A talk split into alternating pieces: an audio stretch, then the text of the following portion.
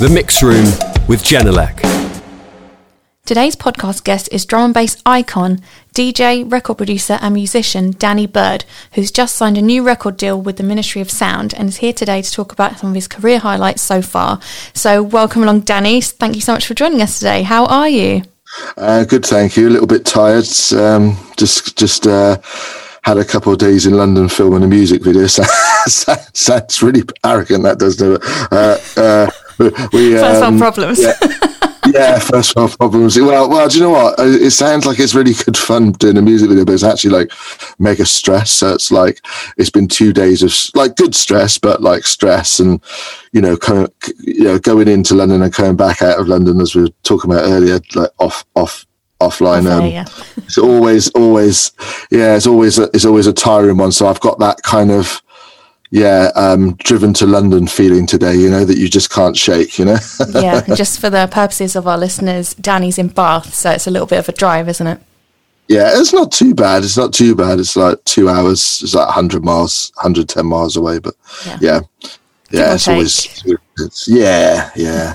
so, what music video? That's exciting. Are you allowed to say what that is? It's fine if you're not.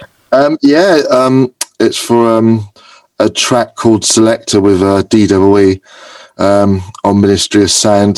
It's out. It's out at the moment, and um, it's doing it's, it's the numbers are picking up and it's doing really well. So they wanted to do a music video for it and um you know we wanted to do one for a while but it was all it, it wasn't going to happen then it was going to happen and it was all very last minute hence the sort of stress involved in it. But yeah yeah and that's good fun. Okay. And you've just signed a new record deal really recently haven't you with the ministry of sound? So huge congratulations on that thank you yeah yeah um yeah that's it's i mean i've i've worked with them um, occasionally over the years on remixes and stuff because they always reach out for drum and bass remixes on tracks and stuff. And uh, yeah, they, um, you know, they, they, they, I was finally sent them some original tracks and they seem to be into them. So yeah, so far so good at the moment.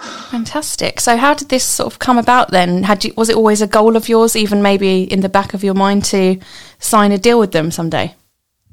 I don't know. I suppose it's like um, you know they they are probably one of the biggest dance labels in the world. Mm. So it's like you know if you are making any kind of dance music, you you probably have got some ambition to, or you know some wanting to be to be associated or or have a you know just that logo is iconic, isn't it? The Ministry of Sound yes. logo. Like that was that was the best thing when we were doing the artwork for the first single. Is is uh the um, having the ministry logo on it is just like a real stamp of approval, you know. So it's yeah, it's it's it's great to be associated with them, and uh, yeah, it's it's um it's an honour, really. Yeah, must feel amazing. What an achievement. Yeah, it's good, man. It's good. It's just uh, yeah, on to the next. to the next, yep. On to the yeah. next music video, whatever it may be. yeah, for sure. So um, you're in Bath, obviously, where you live uh, at the moment. So what what we what are your days looking like at the moment? What's a day in the life of uh, Danny Byrd looking like these days? Of, of, other than well, you know filming a music video, raising an eight month year old, you know, aside from that. um, I, well, I've just moved house like about eight months ago, which everyone has. I mean, I've been I'm, I'm an avid listener to this podcast, and everyone uh, like quite often, like, a lot of people have moved house. Like I have too, yeah. The, yeah, it's the lockdown thing, isn't it? Everyone, moved, you know, the housing market's gone nuts. Everyone's moved out. So uh, I've just I, I, moved house about six, seven months ago, and um, just outside of Bath, actually, a place called Box, very, very, very near Real World Studios, actually, which is really cool because um, we we mixed the new single there as well, which mm. was so good. Because usually when I've mixed singles or m- music and albums and stuff in the past, I've always gone to London, and you kind of like again, you know, by the time you get to London, you've got that like driving headache, and then you've mm. got to go and mix a, a mix mix some music, which is quite quite hard. But it was, it was like great because I'm like one minute away from Real World, so it was like just turn up and you know ready to go. It's kind of um, intense and uh, but but really good fun. Um, uh, yeah, but uh, to ask you for average day in the life of me, I don't know. Just I, I I, I try and set my days. I'll have like admin days. so you know if I have you know lots of emails and stuff to do, I'll, I'll try and get all that done. I can't do music and admin at the same in the in the same day, so I'll try and clear all that out of the way mm-hmm. and then have a fresh start on music. Um, so it'll either be I'm either doing music fully on one day or I, am you know, I, I, can't just like dip in and dip out. Basically, my brain doesn't allow me to do that. Mm. Separate the creative and the, uh, well, the more dull, I suppose. Yeah, I don't know. I just like, I can't concentrate on doing music if I know I've got to do something later, you know, or, or mm-hmm. I've got to, you know, it's, it, it's, it, yeah, it's like anything gets in the way of um, doing music, you know, like uh, there's always like, there's always an excuse not to do it. You know, it's quite you have to be quite self motivated a lot of the time. I feel, and uh, yeah, there's if, there, if, there's an excuse not to do it, I won't do it. you know. Yes. So, oh, you were definitely a procrastinator at school. I'm feeling with your homework. Oh, definitely. Yeah, definitely. I didn't, didn't, didn't, do a lot of it. No, didn't do a lot of it. Oh well, yeah. it's worked out fine for you, so never mind. Eh? Yeah, yeah. Well, I have these like periods of great laziness and then then great sort of motivation. It's like it's it's feast or famine, you know. Has mm, absolutely. Do you find that you um, like to sit down then and think, right, I'm going to do some music today, or is it the other way where it more just comes to you at any given moment and you'll just find yourself being really creative? How does that work for you? Um, well, actually, a lot of the good ideas come from fiddling around, just messing around. Mm. Um, they they sort of like um, will arrive when you when dinner's about to be on the table when you're just like you just sorry you're just um fiddling around with some sounds or something or some ideas and maybe trying a new plugin and that sparks a new idea and it's like oh that's a good idea and then you park that and then that's what you work on when you've got a free day it's like right i'm gonna i'm gonna go in on that idea you know so weirdly enough the days that i set aside for doing music they generally aren't to write stuff there to embellish something that's was a quick idea. Do you know what I mean? Mm-hmm. I, have noticed that it's like um, the creativity, and that's why I always believe, like for me personally, having a home studio has always been essential to me because all those best ideas have always come when you're just messing around it's like the thought of going to work, going to a studio to to write something from scratch is kind of a bit weird to me mm. sometimes. It can work and it has worked in the past, but yeah, I, I like noodling around and then that, that, you know, otherwise it's like great pressure, isn't it? You know, because you sit with a blank yes. blank canvas on a day and just kind of like, oh, what am I going to write? You know? Yeah, just staring at the blank page, horrifying. Yeah, yeah. Yeah. you need to get that spark and get in the zone, don't you? And I wonder, do you ever get inspiration from just really unlikely places? I've talked to all kinds of you know, producers, songwriters that say anything from watching. One of them said he was watching a daytime TV episode of Murder She Wrote, and he got this idea for a track. And uh, the guy that write that wrote a lot of uh, Britney Spears' early stuff and Backstreet Boys said he was making a coffee and just humming to himself. Sorry, I'm losing my voice too. That's good for us yeah. on this interview today, isn't it? so early, early morning, early morning voices. yeah, I haven't spoken to anyone yet. Can you tell? Yeah. Um, yeah. So, what about you? Have you ever had uh, an unlikely inspiration? Um, I have because it's drum and bass is quite sort of like you know it's urban music it's from an urban environment. Mm. Um, I find that like you know going go you know like for example going to London for a day or something or that kind of urban experience always always inspires me. And I think inspiration is is often motivation for me as well. The two are the same, so it's kind of like if I take a trip into town and I just walk around and just soak up a lot of people and a lot of energy, I, I, I, I find that a good inspiration. I, and don't find myself so much inspired by nature. Funny enough, you know, like, like a lot of people, they they get inspired by looking at the trees and the grass. And mm. um, I, am the sort of opposite. It's like the urban kind of environment that, that kind of gets me going. You know. Yeah, well, I definitely wouldn't naturally associate um, the kind of music you make with, uh, you know, yeah, rolling landscapes and you yeah. know countryside. It's urban, isn't it? It's the city. It's that energy. Yeah, yeah, it's like it's pretty cliche, but it's it is sort of true. It's like, and again, it's like I say, just I don't know whether I get specific musical ideas from that, but it's just like that motivation. You know, it's like right, I, I want to get in the studio and make mm. something. Yeah, and the vibe, I get that. And um, so yeah. before we get into um, a bit more of your career, I think I think we need to hear about you know your interest as a child. Were you always really into music? Were you always you know drumming on the table? Did you ever see yourself wanting to do something like this?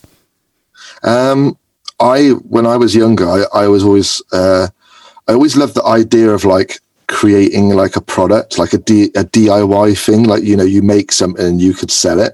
And so the first thing before music that I loved was like making computer games, um, which looking back, I wasn't very good at, but I was uh, good enough to make a sort of very basic game in the basic programming language, Okay. and uh, and that sort of like transferred into music. Basically, if you think about the two, that you know, they're both sort of music programming, you know, um, and and so at some point, music took over, um, and that was like I was like uh, really interested in all the like the early rave music. This is like the early nineties. We're talking about Prodigy, SL2, or any, anything on XL recordings at that time, basically. And um, yeah, that got the spot. And you, and you look at it with that with that sort of naivety of youth and think I could do that, you know, because a lot of those, you know, all those rave records, um, you will you, you hear them and and it's like they they're they're like really raw and kind of like um, I'm not going to say basic, but you know, you, you listen to it and you think I could do that. It's not two years later you realize no, I can't do that easily. You know, it takes years to do that and learn that. But um, it was like it appealed to me that DIY nature of it. You know, Yeah, that makes sense, absolutely. And um, feel like I like asking people this because you get a sense of it. What is the first um, record that you bought with your own money? Is yours going to be cool or is it going to be cringy? Come on, let's have it. is Janet Jackson picture disc. So oh, I that's, don't know. not, that's okay. not Cool artist. bad. It's like yeah, yeah. It's not too bad. Yeah, um, yeah, uh, yeah. I don't. I don't know where that is now, unfortunately. But uh, yeah, maybe I'll, maybe I'll have a midlife crisis and try and rebuy it on eBay or something. you know? Yeah. I've got a friend of mine that does just just does that all day long. He just buys stuff from his youth, but he like sells it on as well. He's like a trader of it, so he actually has made a living out of his own own nostalgia. it's quite sad, really. That's good, making a career out of a midlife crisis. I mean, you've got to do Yeah, something good with exactly. it. Turn it into a Yeah. positive. Yeah, exactly, exactly. So, um, on Janet Jackson, I didn't expect that. So, where did this um, the I'm honest, fixation? No, no, no. I'm it's good to be honest, honest. but um, just curious the leap then from that to drum and bass. When did this fixation with that style of music come into Well, you? like I say, like I say, it was all that sort of like early rave stuff that started creeping in. It, and I'm watching like um, on BBC Four, they've got this is in the UK, they've got uh, um, Top of the Pops 90, 1991 at the moment, and it's like that was basically you could pinpoint my interest to that total period because it's like I'm watching that and seeing all these kind of like d- early dance records on there. And they were all like charting quite high in the charts without even like radio play because they were that popular. That's how big that sort of mm. sound was at that time. So it was kind of like yeah again just like watching top of the pops and watching people on these keyboards. I mean you didn't have it was really hard to know what the equipment was used you know like i remember buying like the best thing was I, I bought an early Future Music CD, um, not not CD, sorry, Future Music magazine, and it had a interview with uh, Liam Howlett from Prodigy, and he explained exactly how he did his process and what he he needed, the equipment he needed to make his music, and I was like, that was a wow moment. It was like, right, I need to buy that, I need to buy that. Of course, it cost thousands and thousands of pounds, so I never bought any of it, but it was, you know, you, you, you and that sparked the interest and. Mm, the the rave music basically turned into jungle music and then it turned into drum and bass basically. So there's an there's an evolution from that point basically. Um uh yes you can you could trace it all the way back to there. But yeah it was like a lifelong at that time a lifelong quest to get something that you could make music with you know to get a sampler that would be high enough quality to make make a tune in your bedroom. Um which I, I sort of finally got when I was like, I think 17 and bought it on credit. I think I'm still paying it off now. uh, yeah, Akai S3000 sampler. And it was like that. Then there was no excuses, you know, uh, you know, it was, uh, it was amazing. well, people may forget, easy to forget how different it is now and how easy it is to get your hands on all types of software and production Oh kits God, from home. But like- then it was completely different, wasn't it? You had to be so, you had to know about that stuff. You had to have a genuine interest. Um, and I, I don't, I don't know if I actually believe that was better because I believe in it being open to all. You know, that that bar of entry was, well, it was it was very expensive. You know, it was like I think my first sampler was three thousand pounds, and that was back twenty five years ago. And that you know, that's that's like five six grand now. You know, in, in inflation terms, it's it's a lot of money. It's a, it's a big investment. You know, Yeah, um, absolutely. yeah. And what about yeah. um, when did you start to take it more seriously? So obviously you were dipping into these magazines, seeing what you know Kit the Prodigy etc. are using. When did you start to actually do this for real? Pro- probably for uh, oh professionally. Yeah, professionally. Like, yeah. I would say so. So uh, around that time when I got that sample, I was going to City of Bristol Music College as well. Uh, sorry, uh, college. I was doing a music tech course. It's one of the first music tech courses they did in the southwest, and that like really legitimized what I was trying to do. And I think my first release was in 1998 on um, a label called Picasso, which was a DJ Ron's label. He's he's a jungle sort of legend.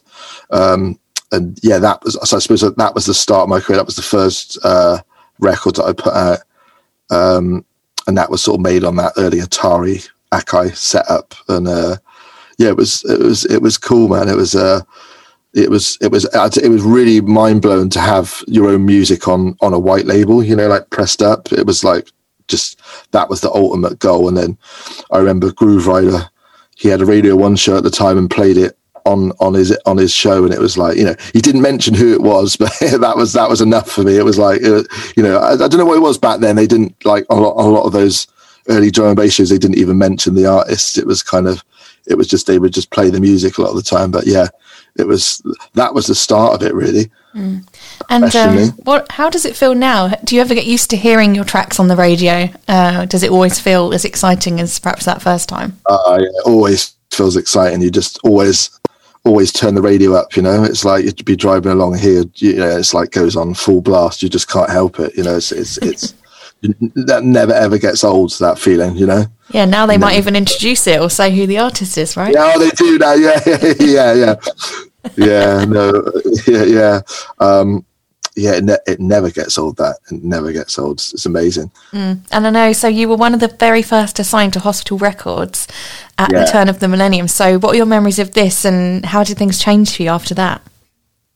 Yeah, well, um, uh, I sent them a demo. I, I was I was working on um, a lot of kind of really musical drum and bass at the time, like really sort of influenced by a lot of what was going on in the garage scene at the time, UK garage scene, and um, sort of soulful vocals and stuff, which was the complete opposite of what was happening at drum and bass at the time. Drum and bass was very, very dark at that that point and was kind of very, um, yeah, kind of re- really hard and aggressive sounding. And um, Hospital Records were known for like, you know, promoting a more um, sort of musical sound.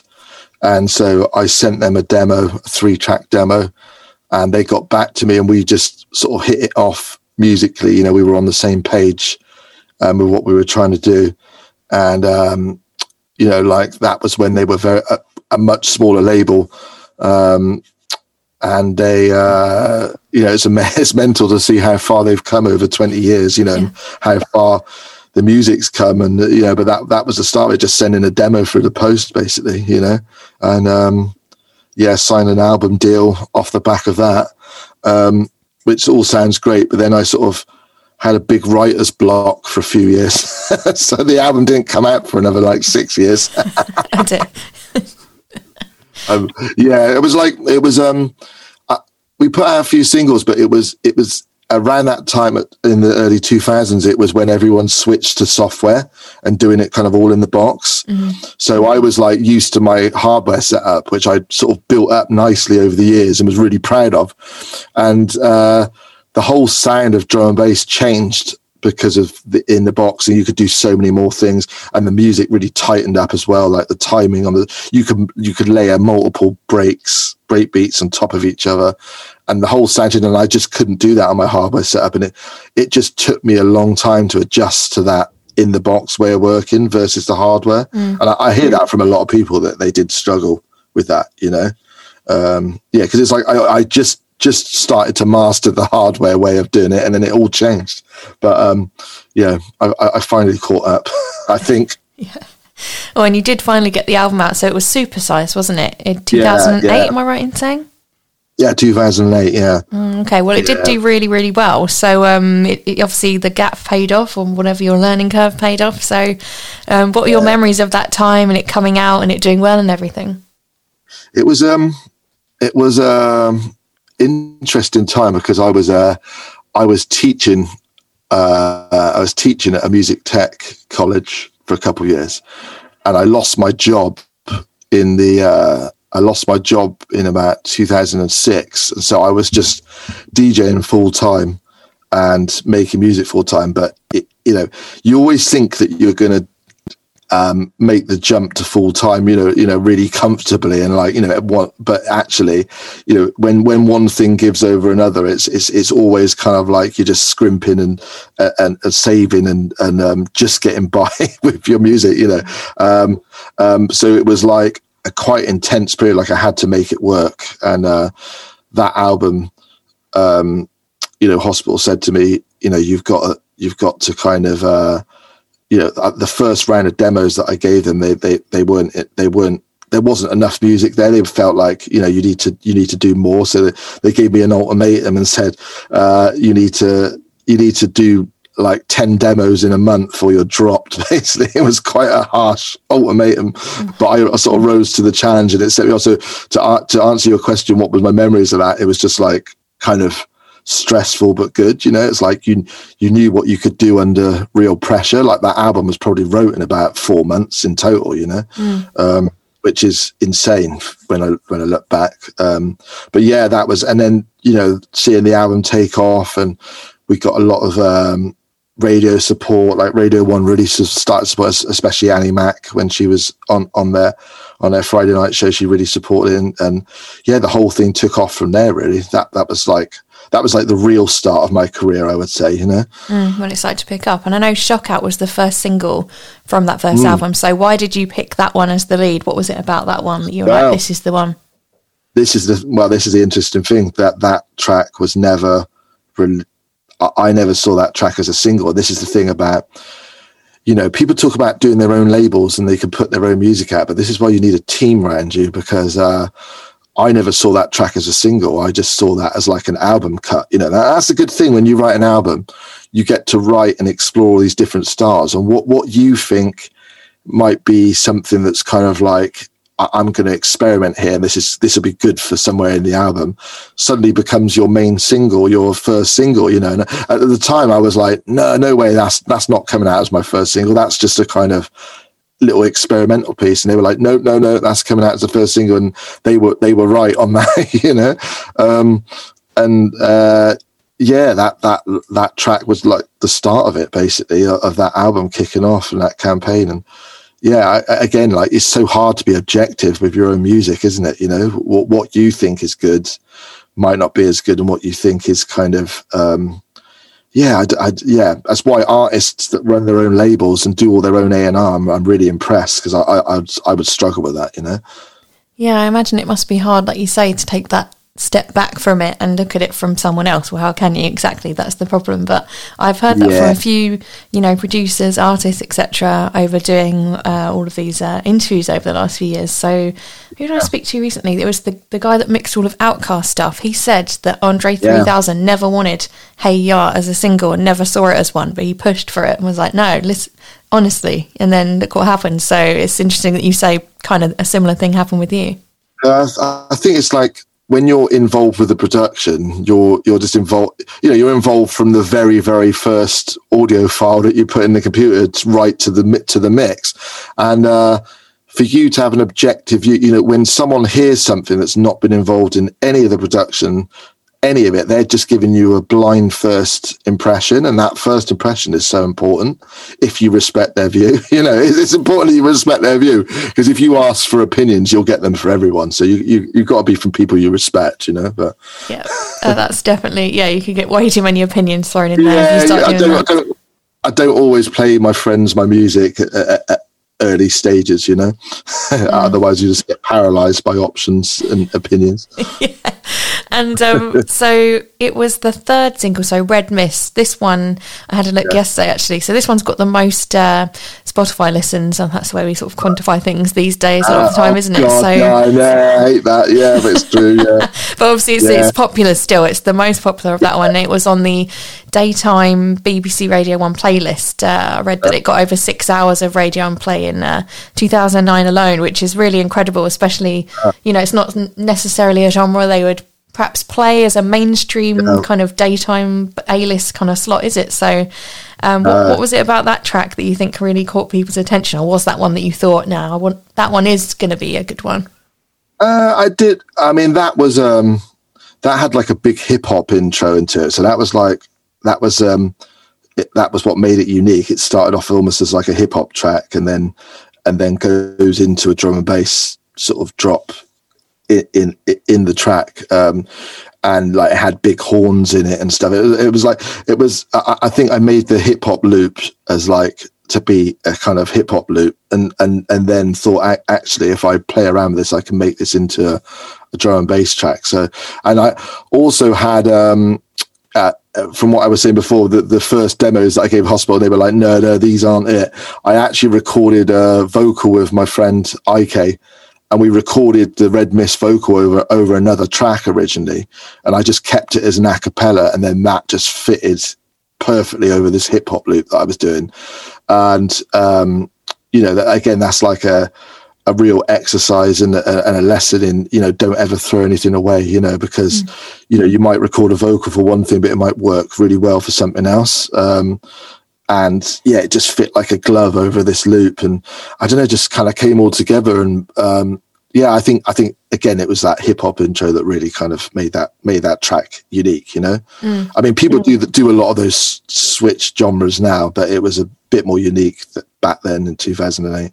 Yeah, and um, you mentioned Annie Mac earlier, who obviously has been instrumental in picking up songs over the years and helping people, helping artists get noticed. So she picked Devil's Drop, didn't she, as her hottest record in the world. So, how important has radio support been for you over the years, particularly people like Annie Mac and Radio One, these mainstream stations? Um, yeah, massive. It's sort of it's um, it's it's uh, it's um, it sort of certifies what what you're doing you know it's like uh, you know again with so much music i don't know what the stat is i think it's they say there's something like 50,000 tracks released every day on spotify I, I, don't know whether that's a true stat but it, i can imagine I, I, can imagine it's probably true. Something insane um, like that it must be. something insane like that you know where do you find your music from? Or you need tastemakers you need someone to filter through all that stuff so you know that's why radio is still important. And for me, is is is listening to stuff outside my genre as well. You know, um, and uh, yeah, I mean, Radio One support is is is is really important, and and and I, I think always will be. Uh, and you know, there's a lots of different ways of doing you know music now and, and and getting it out there. It could be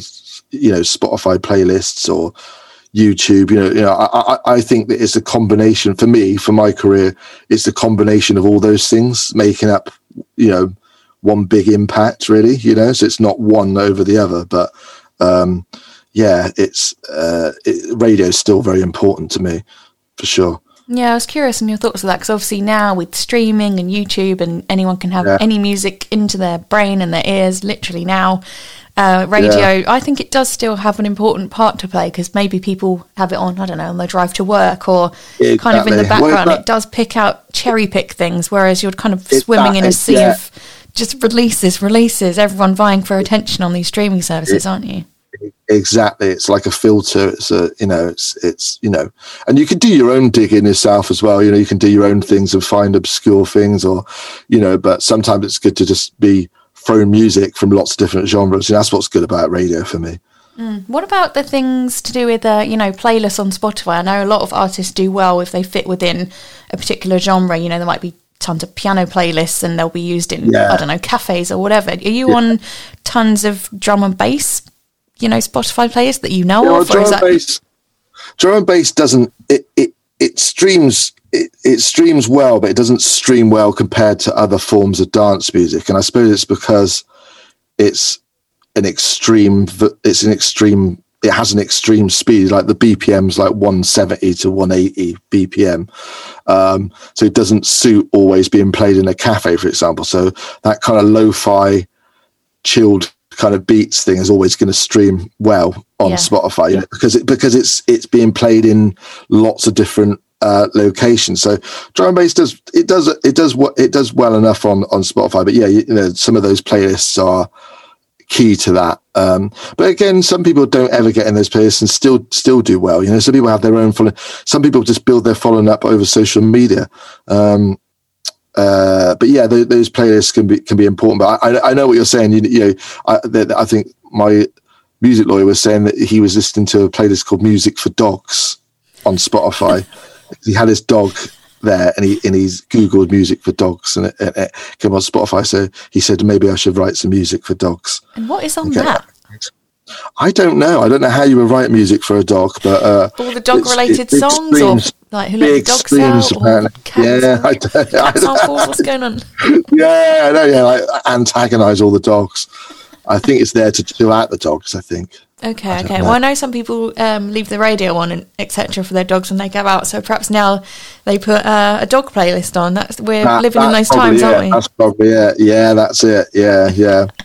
Excellent. Probably not drum and bass. Then that might get them a bit uh, the opposite effect of what you When, want. when we adopted my uh, cat from the Cats and Dogs Home, we would walk up there and they'd always be playing classic FM, just pure classical music in there. It's like really calming. It's like a great thing to go and visit the Cats and Dogs Home. You know, like it's it's it's, it's a really calming place. You know. Yes. So yeah, you're right. Drum and bass wouldn't do very well in there. I don't think. That would be too high. it does well in clubs, Alice. It does well in clubs. Oh, it you know. absolutely does. You don't want to be listening to classical music in a club. No, you definitely don't. And um, I also quite like the idea of all these dogs and cats with this very refined musical taste somewhere as well, listening to classical music. It's wonderful. Yeah, exactly, exactly. Um, so let's go on to so your second album, Rave Diggers. That was 2010, and this Yeah. featured the huge track "Ill Behavior," which I think a lot of people will know. Um, so, what? Uh, Yeah. Tell me about putting this track together.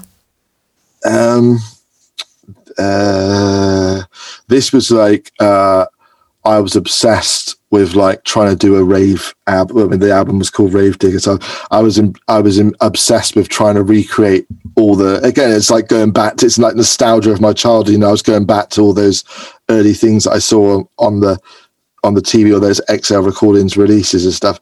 So I was like really sort of determined to make a, ra- a drum and bass version of that rave music. So lots of big pianos and like uh, sort of classic dance samples and stuff. And ill behavior was, I, I, it's not quite rave, but it's like 90s dance, you know, it's like a big, it's a big sample. And, um, again, just one of those things where you're just like fiddling around and it's like, oh, that sounds good. You know, I, yeah, like often what I'll do is I'll, I'll do a lot of prep sometimes and like, you know, I'll, I'll, yeah, I mean, it's easier now because you've got Ableton and, what- and whatnot. But um, you know, back then I would I would prep a lot of vocals. So like I would sample some acapellas, but then make sure they were at the right tempo that I wanted at them at.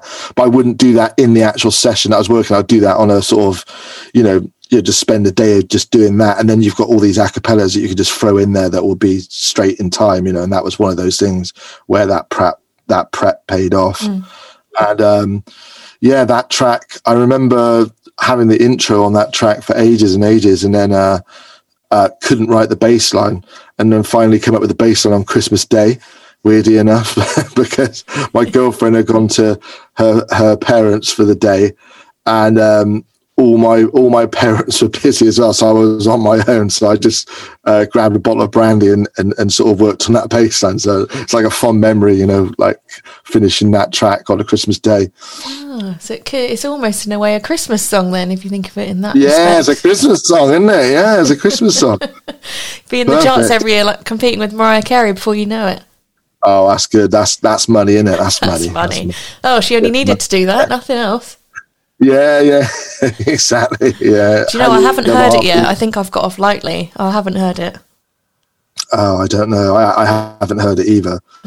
It's almost time though, isn't it? I'm glad I don't work in retail anymore because that was a difficult I, um, few months leading up to Christmas. Funny enough, funny enough, where I where I've moved to, my neighbour next door, he's got a he's got a recording studio next next door as well. Um, randomly, there's, there's quite a few music studios in this area actually, and he does music for adverts, and he's been working on. He's really busy at the moment doing like Christmas songs and Christmas, like uh, some big adverts. I'm not going to mention it, but uh, mm. you know, like a children's choir, and you, you often just like go in the garden and hear children's choir go, going, you know, like 24 seven, you know. Um, so yeah, yeah, it's a it's a whole industry for sure. Yeah, well, your neighbours sound well. They do very similar jobs to you. I guess that's quite nice. A little yeah, community really up there cool. in Bath. Yeah, I like it. I like it. I like it. It's really cool. Yeah, sounds good.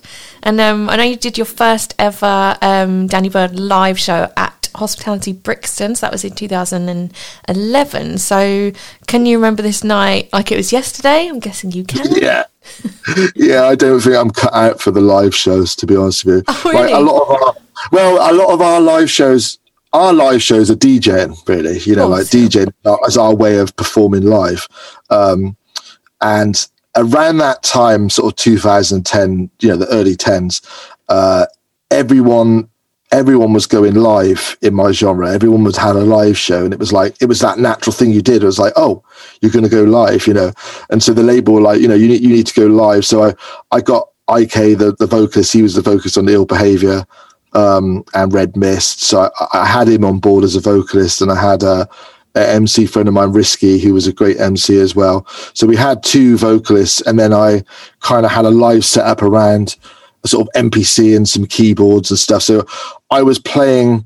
I think I had a backing track that was probably it was about six. It was about sixty percent of it was a backing track. You know, all the beats were on the backing track, but a lot of the bass lines and stuff were played live on the keyboard and stuff. And it, it was just like it, it was a great idea and a great concept, but it was just like the ultimate stress. Like I didn't have much support from the label to do the live show, and uh, it's I don't know it was it was it was so much work. Like like basically this sort of four or five months it took to put the live show together you could have wrote another album you know? So it was kind of like we we did a few live shows and they they went really well but it was kind of like the time invested. I, you know and, and then I then I learned later that like a lot of acts they'll have like a musical MD that will come in and help them with their live show you know because it's like it's a lot of pressure um to try and do that all yourself you know so yeah, the live shows like they they were they were great, and I I suppose I know I can always bring them out again, and, and I know how to do it. But it was like it was the equipment stress as well. Like you turn up and think,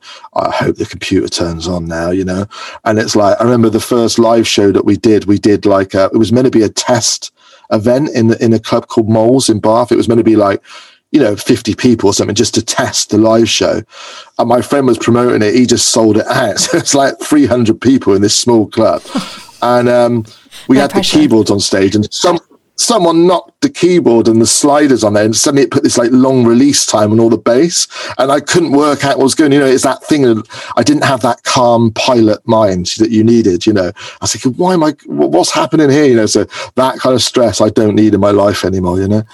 Yeah, absolutely. That sounds like literally a nightmare, doesn't it? That wasn't the answer you were expecting, was it? no, but, I like uh, getting unusual answers though yeah, yeah, gotta be honest on the podcast. I, I just prefer DJing now. That's a much and it's funny enough.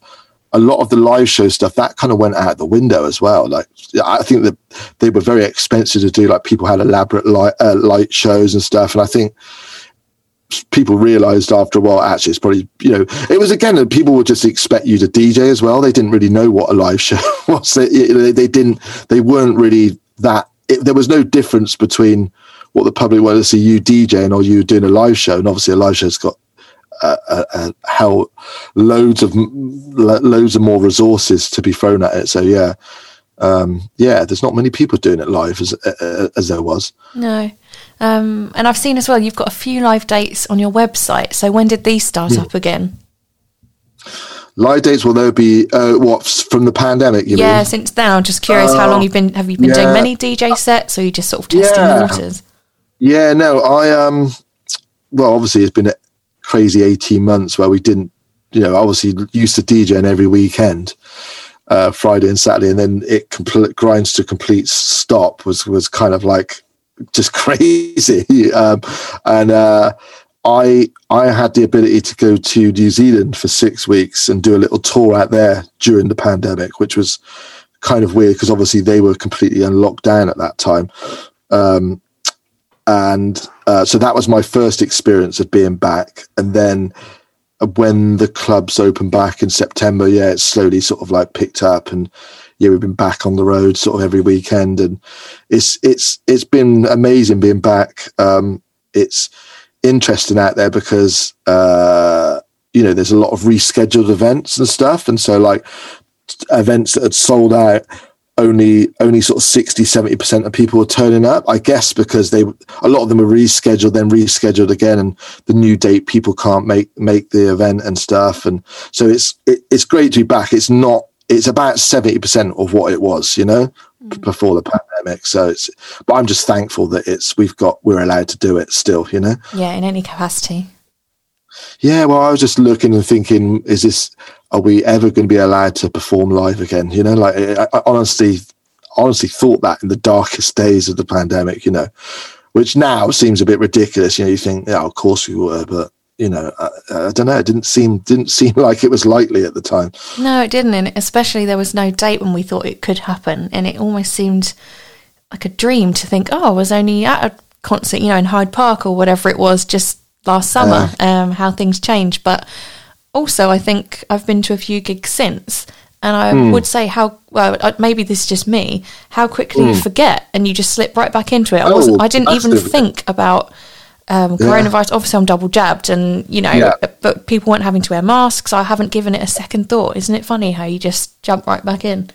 It's. Uh, I remember the first gig back in the UK and just walking away and thinking that was amazing, like the buzz, you know. Uh, but that you know, and but then you sort of get into the and then you start, you know, because uh, you know, in the middle of the pandemic when you're not working, you think I'm never going to moan about driving on the motorway again. I'm never going to moan about like this morning. You know, having, yeah, and exactly. And then it, and then it all it all kicks off. like last week, I had to catch a flight to Estonia. and I had to get up at six a.m. And it's like, oh, I can't do this anymore. I can't do these early flights. You know, so uh, uh, you know, be careful what you wish for.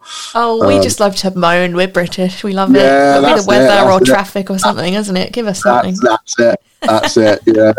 Yeah, that's it. Okay. So on to um, the studio side of things. So you're in the process of building a new studio at the moment. So is that at your yeah. home? Yeah, that's a home studio. Um, I'm deciding at the moment. I've got um, a great is a great studio designer called uh, Barney at Studio Builds, um, and he's done some great studios. And uh, he did me a design for one of my bedrooms in my house. Um, that's a kind of perfect studio size. You know, like I because it, you know when we were house hunting, um, you know, I learned so much about acoustics because we almost bought a house that had it had a soundproof room and it was being used as a studio and we thought oh my god that's amazing and it's all all been done already you know.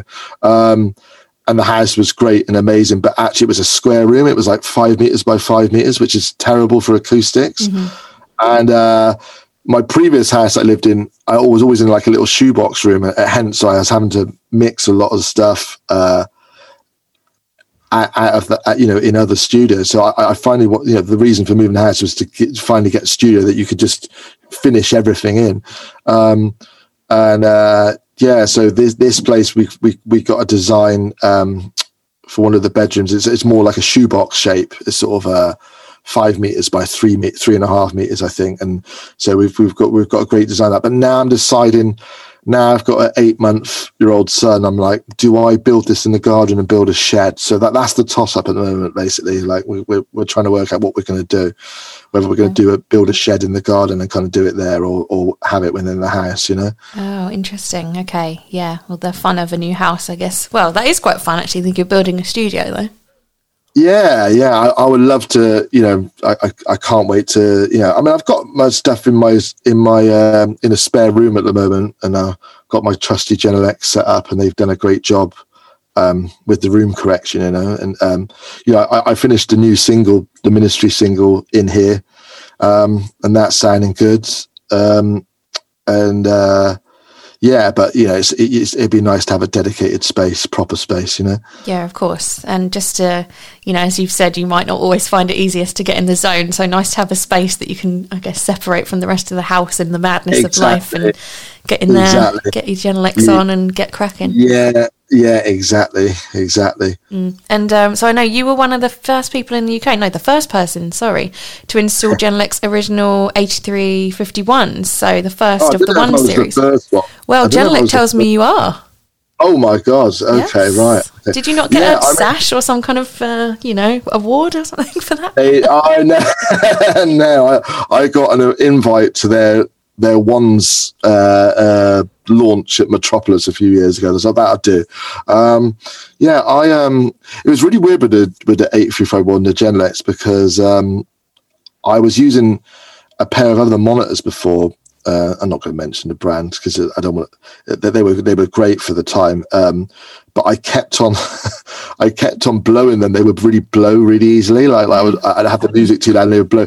And they, they and that that wasn't the problem with them. They they were good for the time, but like I just felt like I needed to move on. I, I think every five to ten years, you probably do need to change your monitors or upgrade to a new version because music's subtly changing all the time. It's getting louder, uh, tighter, you know, um, sounding. So I, I thought, right, I need to get some monitors that um, are gonna are, are gonna really work for me. And I and I've read about the Genelecs with the room correction, the the GLM software, and they had great reviews, the eight three five ones. And I thought, let me, um, you know, I- just I just bought a pair without listening to them because again, listening to them in a in a in a showroom is is almost pointless. You have to listen to in your own room.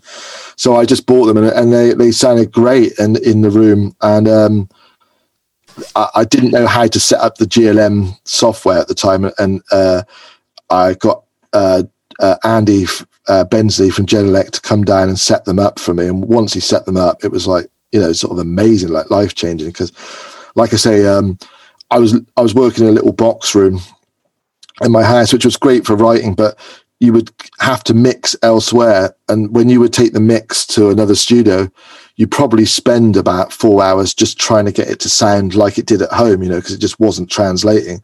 And the Genelecs, you know, you know, I, I mean, in the pandemic, I was just mixing stuff fully at home. You know, it, was, it, it just changed changed everything for me. You know, the the accuracy, the way they translate, is just incredible. Those monitors. And what about um, translating for when you're, I guess, doing a studio mix to a club or a DJ set? How do they give you that confidence to know it's going to sound good anywhere, basically? Um, well, that that is the, yeah. I mean, that, that's the translation that I'm talking about. Like, nothing is more honest than a club setup. You know, it's like Yeah. if your mix isn't right, a club will will show it up, even if like the bass is one dB too quiet. You, it, it will sound really quiet on a club system. You know, it's like the mix has to be perfect almost. You know, and so you know, I, I find that no mix is perfect from the the V1, the version one. You know, it's it's never perfect, but the Genelecs get me so much they're so much quicker getting me to that point. You know, where where it's finished, and uh, you know, like things like you take it out to the car, and before you'd have a lot of surprises. Now there's there's hardly any surprises. You know, it's like you it maybe just reveals things in the mix that you you maybe you could change but you don't have to you know so um yeah the translation is very important Yeah. And uh, do you still do the car test? Oh i do. Oh i love the car test. I love the car test. It's more for me the car test is now is not so much about sort of the mix and how it sounds. It's about sort of giving it a market research test. So i'll, I'll drive down to bath town centre and wind down the windows and like blast it really loud through the bus station, you know, and just see see how many looks I get. uh, that, you think I'm joking? but I'm not. Just picturing you driving through a bus station, blaring out drum and bass, uh, driving very it. slowly. That's, that's it. Well, when I was like, you know, when I was like 13, 14, hanging around the town centre on a Friday night, as you do, I was always in awe of the boy racers that would just go round and around the bus station, like playing their music really loud. So I, I, I subconsciously probably want to be one of them now, you know. You're living the dream now. yeah yeah but um yeah no it's like i suppose the thing is when i say about market research it's like if you feel like you're confident to play that really loud with the windows down driving along then you've got something you know? Yeah. and if you feel like a little bit like oh i don't know about this then then maybe the track's not quite right or needs more work. Okay, no, that's a good uh, There's a viral video. I'm trying to think what that's reminded me of. There's some stupid viral video that went around over the last few years of saying this is British culture and it's people playing the Vengaboys outside of a kebab shop and everyone, Oh, yeah. it just takes Yeah. over everyone and they can't help it. They all just start dancing. Exactly. exactly. Yeah. Exactly. I love Exactly. that. See, people recognise a tune whether they want to admit they like that Vengaboys track. They know they do deep down. I think it's alcohol, Alice. I think that's alcohol. I think it might be uh, a Yeah. combination of awakening something primal inside of them. Um, I'm not sure quite what that is. You don't really, you don't really eat a doner kebab in the daytime. Even you don't listen to the Vengaboys in the daytime. So it's, you know, Right, so that's a very good point, actually. Yeah. yeah. Okay. So, um, what's the rest of this year looking like for you as you sort of gear up to Christmas? Are you winding down? Have you got lots of projects? Like, what's going on for you? I'm just just working on lots of stuff. Really, um, just just um, got a lot of unfinished ideas I need to finish up, and um, like I say, the studio builds is happening imminently. Um, so just focusing on that really, and um, yeah, lots of releases next year. Um, I've got a track uh, coming out in February on a Dynamite MC's uh, EP, which I've just finished for him. Uh, track called "Hit That." I think that's the title. Um, and just yeah, lots of lots of like yeah, I've I've, I've been stockpiling as, as a lot of people have during the pandemic. I've been stockpiling a lot of music, so now it's gonna you know it's all getting ready to come out basically. Okay, good. Exciting times then. Yeah, yeah. And obviously, yeah. people should check out your website, I'm guessing, for any live dates and all that side of thing, yeah? Yeah, socials. Yeah, it's it's easy to find. Yeah, um, um, yeah, Instagram, Facebook, Twitter, uh, the best places to find out. We, we generally put up our events and stuff and things that we're doing. Brilliant. And are you on uh, the TikTok, Danny? Or is that for the young people? I I'm not on it, may I say? I'm too I, old. I am. I am. Ah. I am. I am. Yeah, I am. We we we've been dabbling with it. We've been dabbling with it. We doing any um, dances? What's been going on on there then? No, I don't know. No, no. Maybe I need to. I, I, I, I can moonwalk, so maybe I need to feel myself moonwalking. Oh, I think anyone should if they can moonwalk. Any excuse. Yeah, yeah. I need the right surface. You know, I need the right surface. I can't have concrete, but I've got a nice parquet floor here. I think I could do it with shoes off. I might be able to do it. Okay. Maybe I need to do that. Yeah, All right, everyone, yeah, you know where to go. Go to TikTok and see this moonwalking. Yeah. moonwalking. exactly, exactly. That's what I was trying to do when I was younger. See, be a moonwalker. I mean, a moonwalker and a boy racer blaring up music. Uh, I, know, what a I life. don't know about a boy racer. I don't, yeah, I suppose we're grudging respect for a boy racer. I don't know. Yeah. okay, cool. Um, well, Danny, I think I've uh, taken up quite enough of your precious time today. You've got a studio to consider and build and a child to raise and all sorts of things to get on with. So thank you so much for talking to us. It's been such a pleasure to get to know you and just find out about your music career. Thank you so much, Alice. I love the podcast as well. Been Aw, listening. Uh, that's good to hear. Yeah, it's really great. It's really great. So, yeah, I love hearing everyone's different journeys. You know, Yeah, and all the stories behind the music. It's oh, it's really fascinating. I'm really glad to hear there's that. a lot. There's a lot to learn, isn't there? There's a lot to learn from different people's different processes. You know, there's so many different. We're all we're all using very similar kit now. You know, like it's all we're all using like Logic or Pro Tools, but the way that people could use different s- these same tools but in different ways is amazing. Hmm. So yeah. Oh, I'm really glad to hear that you like it then. Um, well, thanks so much for joining us on the podcast then, with that in No mind. worries. Pleasure to have Thank you. you very much. Cheers. You're welcome. All right, bye, Danny. Bye bye. Headliner Radio, supporting the creative community.